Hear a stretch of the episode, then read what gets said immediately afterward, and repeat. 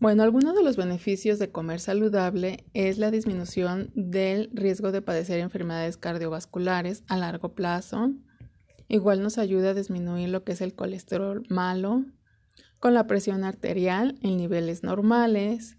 Igual nos ayuda con la reducción del deterioro de la memoria y otras funciones cerebrales.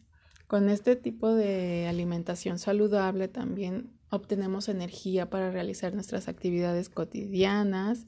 Ahorita que estamos con esto de la pandemia, la verdad que el comer saludable nos beneficia mucho para mejorar el sistema inmunológico, entre otros beneficios, como también es la pérdida de peso y llegar a un peso adecuado si estamos padeciendo sobrepeso u obesidad.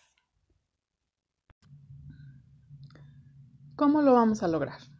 Bueno, en primer término tenemos que reconocer que hemos comido por mucho tiempo alimentos que no nos benefician a nuestro cuerpo, a nuestra mente, a nuestra salud, a nuestro peso, como son los azúcares y los carbohidratos.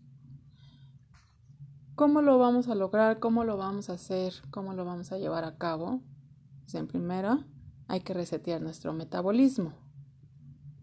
¿Cómo lo vamos a resetear? Dejando de comer alimentos que no nos benefician, como lo dije hace un momento.